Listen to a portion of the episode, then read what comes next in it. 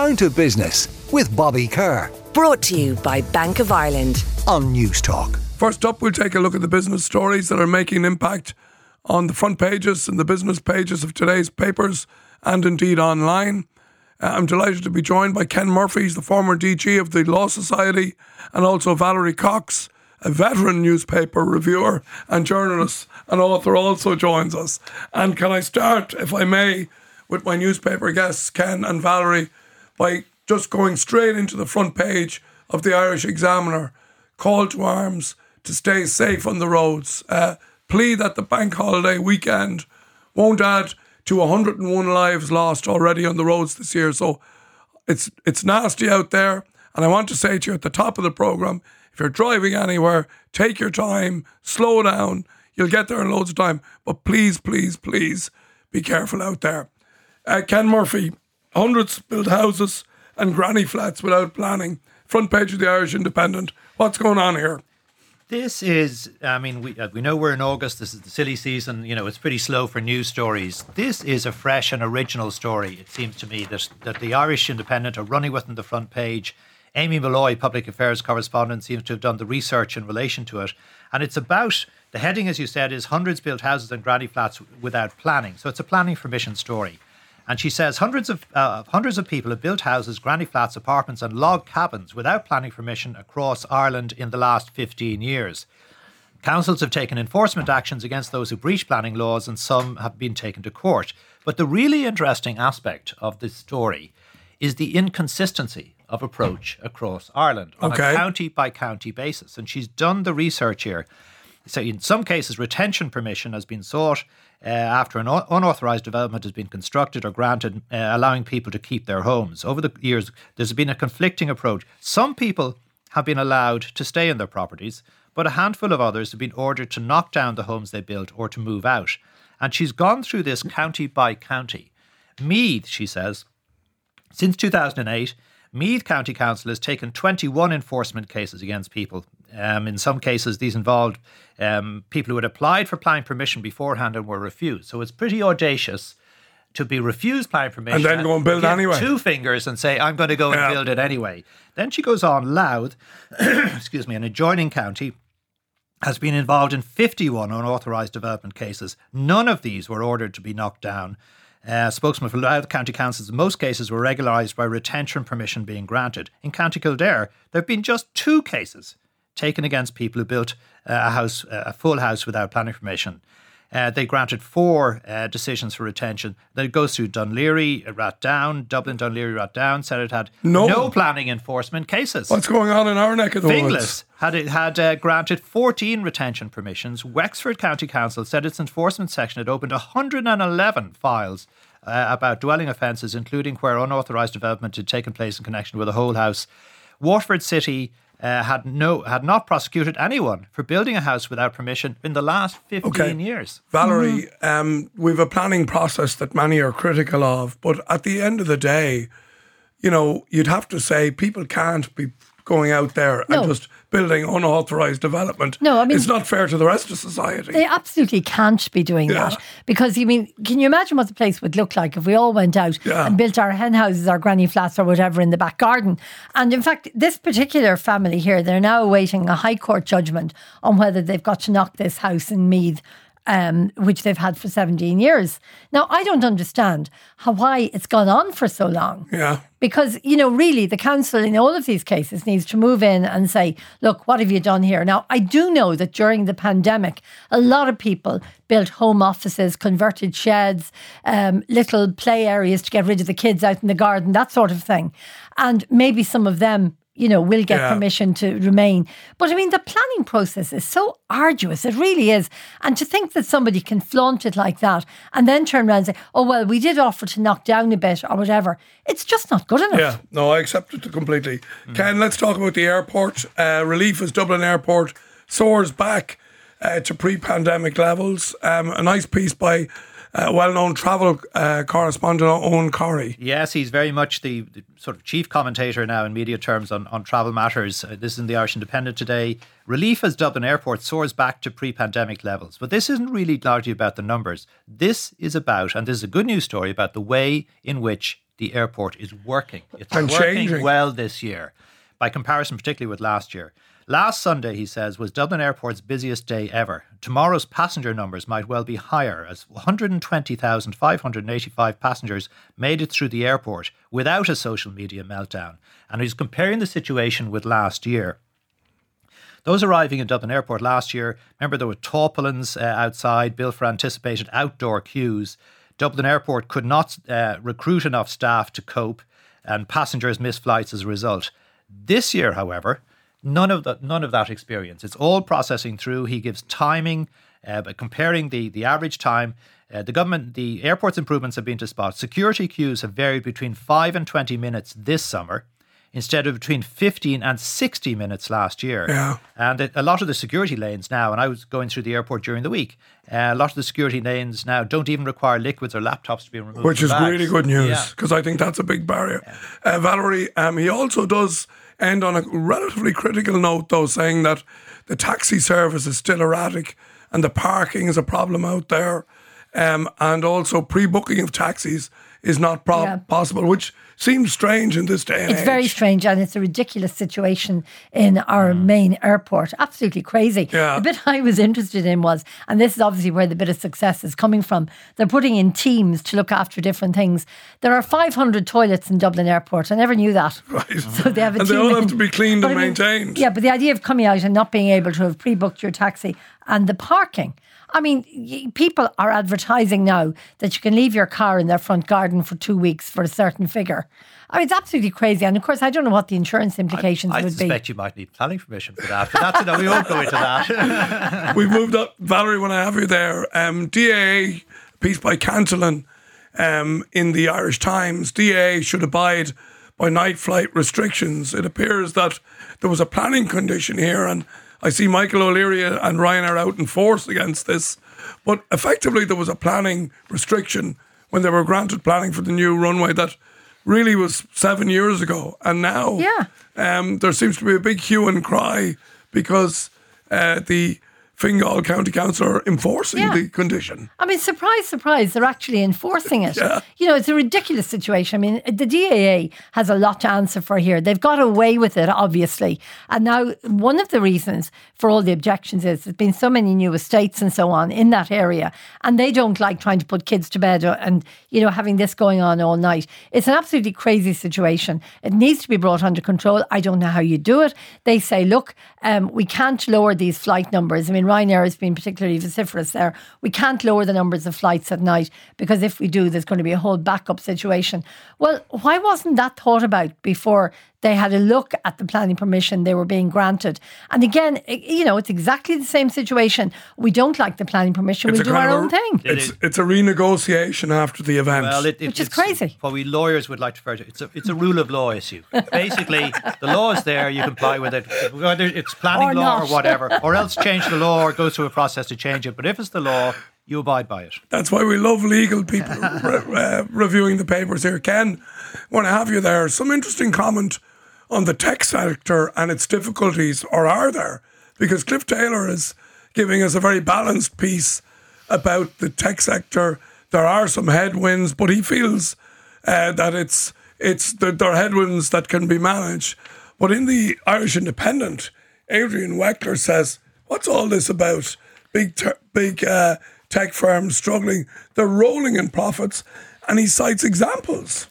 Well, exactly. I mean, ultimately, it depends on whether you go with Cliff Taylor or Adrian Weckler. The tech sector is actually quite good or a very good. It's one or the other because it's not um, suffering, even though um, there have been headwinds and there have been uh, slowdowns, and possibly as a result of over recruiting and over ambition in terms of what they were. Uh, so there has been shedding of jobs, and your sympathies go to everyone who have lost their uh, roles. In, in, in but perspective is needed. There is no signs of a collapse, says Cliff, says Cliff Taylor, in the tech sector. Even if it is working out, its overhiring and overexpansion is going to take some time. But Adrian Weckler talks about, and he gives the figures for it. Um, and I know in the business program you like the figures. Apple financial results showed its profitability rising to 1.4 billion per week this week.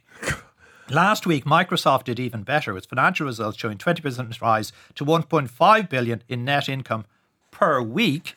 My God. Um, Google Alphabet is also making almost 1.4 billion per week in profits, even as they cut jobs and pundits talk about threats to the business. Big tech companies are rolling in it like never before. It seems to be almost impossible, says Adrian Weckler, not to make a fortune if you're a tech giant right now. Um, so it, ultimately, Apple's uh, market value has increased from two trillion to three trillion this year. I can't even imagine. What Trillions trillion like is. our hundreds of billions. Um, Yeah. So ultimately, like- ultimately, even though there there is some you know downsizing taking place or or right sizing taking place, the fact is the tech industry, according to these analysis and the figures based uh, evidence, is strong. Um, Cliff Taylor also says, Valerie, does he not, uh, about the deterioration in the office market as a result of working from home, uh, with with some uh, B, uh, B, BP, BNP Paribas, Yeah. Paribas uh, predicting a fifteen percent vacancy rate Yeah, by year end, which is a Yeah. that's a And big figure. If you actually look at the property pages in the newspapers at the moment, there are a lot of office blocks offering accommodation there for rent or whatever. But what I the bit I liked in that was um, Adrian Weckler's bit where he's having a go and a bit of a snigger, I think, at Mark Zuckerberg's um, comments earlier this year when he said the world economy changed, come whinge, whinge, whinge, whinge. And Adrian says, ha ha, nice one, Mark. We all bought it, and now you're back in the serious money. Absolutely. Um, cinema uh, has been an interesting uh, barometer uh, of uh, economic spending in the month of July, Ken. Um, and we will remind our litter- listeners that it's the wettest July, and you only have to look out today, even though I know we're in August. But it's the wettest July on record. I don't know whether or not intentionally you used the word barometer there, but barometer seems to be very close to the uh, the key word at the moment, with the barometer as low as it is. Um, but it's you know it's it's back to it. You know, it, it- nothing is bad news for everyone. Um, so cinema spending surged 136 uh, percent during Ireland's wettest July on record. Now, of course, this was this was stimulated by this you know great face-off we had between. Uh, uh, the, the uh, Oppenheimer and Barbie. I've seen Oppenheimer, would recommend it. I haven't seen Barbie. Um, I don't intend to see Barbie. That's uh, my personal choice. But this has been a side effect of the miserable weather. Is that people are going to the cinema um, and uh, other, you know, in, Well, I, in- I also internal. think that they're, they're two. I haven't seen either of them Yeah. yet, but I'm looking forward to seeing both of them. But by all accounts, they're two good movies. Didn't know you were a Barbie guy. Oh yeah, Yeah, well, there I'm going to see. I have to look at everything. and our It's my, my, my open perspective our on South life. Dublin neighbour Cillian Murphy may get an Academy Award. Who knows for uh, for the uh, for for the performance in Oppenheimer, uh, which I thought was absolutely outstanding. Um, but anyway, the headline and the piece in the Irish Daily Mail uh, has a great headline: Barbie versus Oppenheimer, and the winner is the cinemas. yeah. But it's not just the cinemas, Bobby. I mean, there's also, um, Colin Gleason tells us, we're talking about aquariums, arcades, restaurants. And an interesting interview I heard the other day with Nyasa Clissmann from Clissmann's Horse Drawn Caravans. And she said the weather's actually been good for them because, for one thing, a lot of hers are continentals, you know, Germans coming over who love the soft Irish rain and all that. But the, and she said they'll sit in the caravan at night and they sleep and they listen to the rain on the horse drawn caravan. But she also said it's been good for business because people have now gone into autumn mode and they've started booking for the pumpkin patch in October. Mad, mad. Can I bring you to America, Valerie, while you're there? Oh, yes. Uh, Trump's various trials will dominate the backdrop for the US presidential election, as, as per Martin Wall in today's Irish Times. But it really is. And I, I, I, every time I read about this, I have to read it again almost to actually pinch myself and say, is this really going on? Yeah, there is this sense of suspended reality, isn't there? Yeah. And I mean, as Martin Wall says in that, he said the sight of a former US president being arraigned in court in advance of a criminal trial would have been unthinkable only a few months ago. And it is unthinkable. And somehow we haven't quite got our heads around it yet. I have to say, Donald Trump is looking very sad in this photo. He's standing under an umbrella in the pouring rain. It looks like he's in Ireland. Maybe he is. Maybe he was over in Doonbeg. I don't know. But you know, he's going to try, stand so many trials. He's going to be standing trial on three occasions at least, and we've got those trials. Then we've got all the civil actions as well. Mm.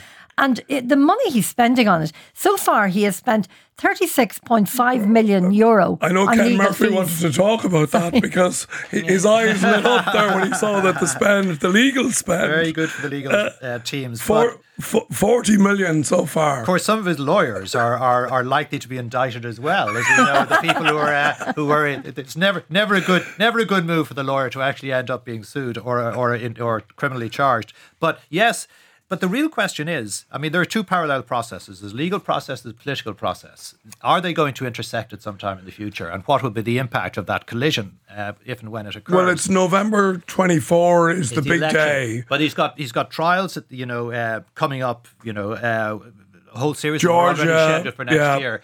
But in many ways, it would suit Trump not to have have the trials until after the election, but uh, see if he can postpone them. But as long as the trials are going on, all the attention, all the political oxygen, all the focus is on Donald J. Trump, just as he likes it. And he's a master manipulator of that kind of attention. So, in many ways, it may suit him because also it, he has managed to convince certainly his own supporters, large numbers of his own supporters, that these this is the, the criminal charges being brought against him is not a legal process, it's a political process. Yeah. It is being brought by his political enemies, by Democratic prosecutors, going to Democratic judges, and it is it, he is weaponizing the uh, the political uh, the legal system in this way. And would you suggest, Ken, that the legal strategy here might be to kick the can down the road to try and kick them out? I'm not, It- I'm not sure. I mean, I, ultimately, I think the, the legal process has to not be influenced by political considerations. It should follow it should follow its own course. But where it will end up, who knows? Because in the end, he is he is demeaning the legal process by saying it's a political process and it's an all entirely partisan.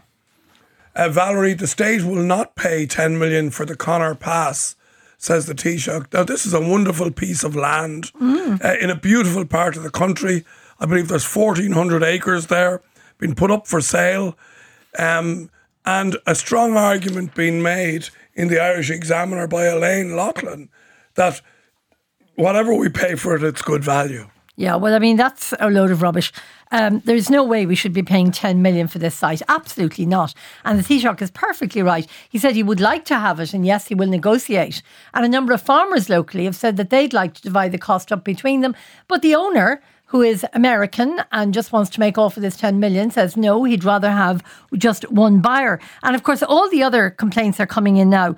People are giving out about the sheep on the Connor Pass at this stage and um, saying, you know, there's nothing growing there, which is totally untrue. I mean, I've been to the Connor Pass lots of times due to intensive sheep grazing, harming biodiversity in the area where plants and animals cannot thrive. Well, the sheep are doing all right. Yeah, and would you be of the view that it would be a good asset It'd be a great asset, have, yeah. but at, at a fair price? At a, at a fair price. so do you I think mean, that this is kind of public negotiation going on here? Yeah, I to think talk up the somebody- price. Do you know, I think you're right. Yeah. And I think the more people get annoyed about it, they should stand back a bit and remember this American guy has had the ownership of that land for so many years. He can wait a while longer until he calms down and the price cools. First price quoted is never the final price. I wouldn't like to be negotiating against Valerie Cox, a formidable negotiator, I'm sure. Uh, can UPS, uh, the strike shows, our potential strike, I believe it's been averted, but it does show again the fragility of supply chains, as pointed out by Cantillon uh, in the Irish Times today. Yes, um, the, the UPS uh, worker, United Parcel Service in the US, represented by the International Brotherhood of Teamsters, has, are now voting on the terms of a deal. Uh, it's assumed that this will be passed, but it hasn't actually been uh, averted yet. Yeah, averted, if ratified, it would avert industrial action that could impact about a quarter of the world's largest economies' parcel deliveries, a whopping five or six percent of US uh, GDP uh, by some estimates. So it's important, obviously, from a disruption point of view, that this um, this is resolved. Yeah. Uh, Valerie, we saw, you know, what COVID did uh, to the supply chain. We also saw the cost of containers going Yeah. from 3,000 up to 30,000 and the, the, the runaway inflation that that actually caused. So, you know, I, I think it's interesting to see, you know, that the, when you've got a company this big moving so much freight, Yeah. that any chink in the armour can have massive global Yeah. uh, repercussions. Well, you put your finger on it there, really, because even a very short term chink in the armour has an amazing effect globally. because it changes everything. And the other thing is the options. You know, what are the alternative options if they can't come to a deal on this? It makes it very, very difficult for businesses. As you said, it puts up costs on everything.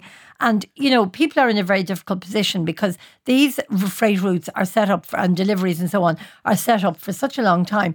And how are they going to find an alternative? Do they even want to switch? Yeah. There's so many questions there that we just don't know what to be, to be well, doing. Hopefully, we, it's resolved. Absolutely. Uh, okay, and I've been waiting for this story all morning because it's hey, big fender, don't fret. It's no strings attached. Now I we have, have to, to talk. This Ken Murphy is a brilliant one, and I speak. Tell our listeners if you will. This is about the Air Guitar World Championships taking place in Oulu, Northern Finland from August 23rd, 25th this year. I'm so glad you brought this to my appointment because I am a bit of an aficionado of the air guitar myself. Uh, I don't want to boast or anything like this, but I have years of practice and experience, a recognized expert in air guitar. Just in case, it says here, just in case you're wondering what an air guitarist actually does, the answer is nothing. nothing, that is, except pose and mime to a piece of music. Many of t- today's top air guitarists have graduated from tennis rackets, and today there are even whole air bands. The air guitarist being joined by air drummers and air bassists. Um, so air guitars, however, there are certain rules. Naturally, there are rules. And the rules are air guitarist guitars must be invisible, i.e., not made of anything else but air. Air electric or air acoustic guitars are both acceptable. This is interesting because I play both. Um, and a guitarist can either help or both, can either one or both during the plectrums um, can be used as props. Air guitarist performances must be solo. Duets or backing bands. Personal air guitar roadies are allowed and are permitted to help with tuning or if an air string breaks. Last word to you, Valerie Cox. well, uh, I, th- I, think whoever's writing this says, um, to the best of my knowledge, there are no air Irish traditional folk bands, although he says he's pretty good on the uilleann pipes himself. I, I'm, I'm going to Finland to, to participate. Well, my folks, thank you for a great review of the papers. Uh, Ken Murphy, former Director General of the Law Society, Valerie Cox, journalist and author, thank you so much for a great review of the papers. Down to Business with Bobby Kerr. Brought to you by Bank of Ireland. Saturday morning at 11 on Newstalk.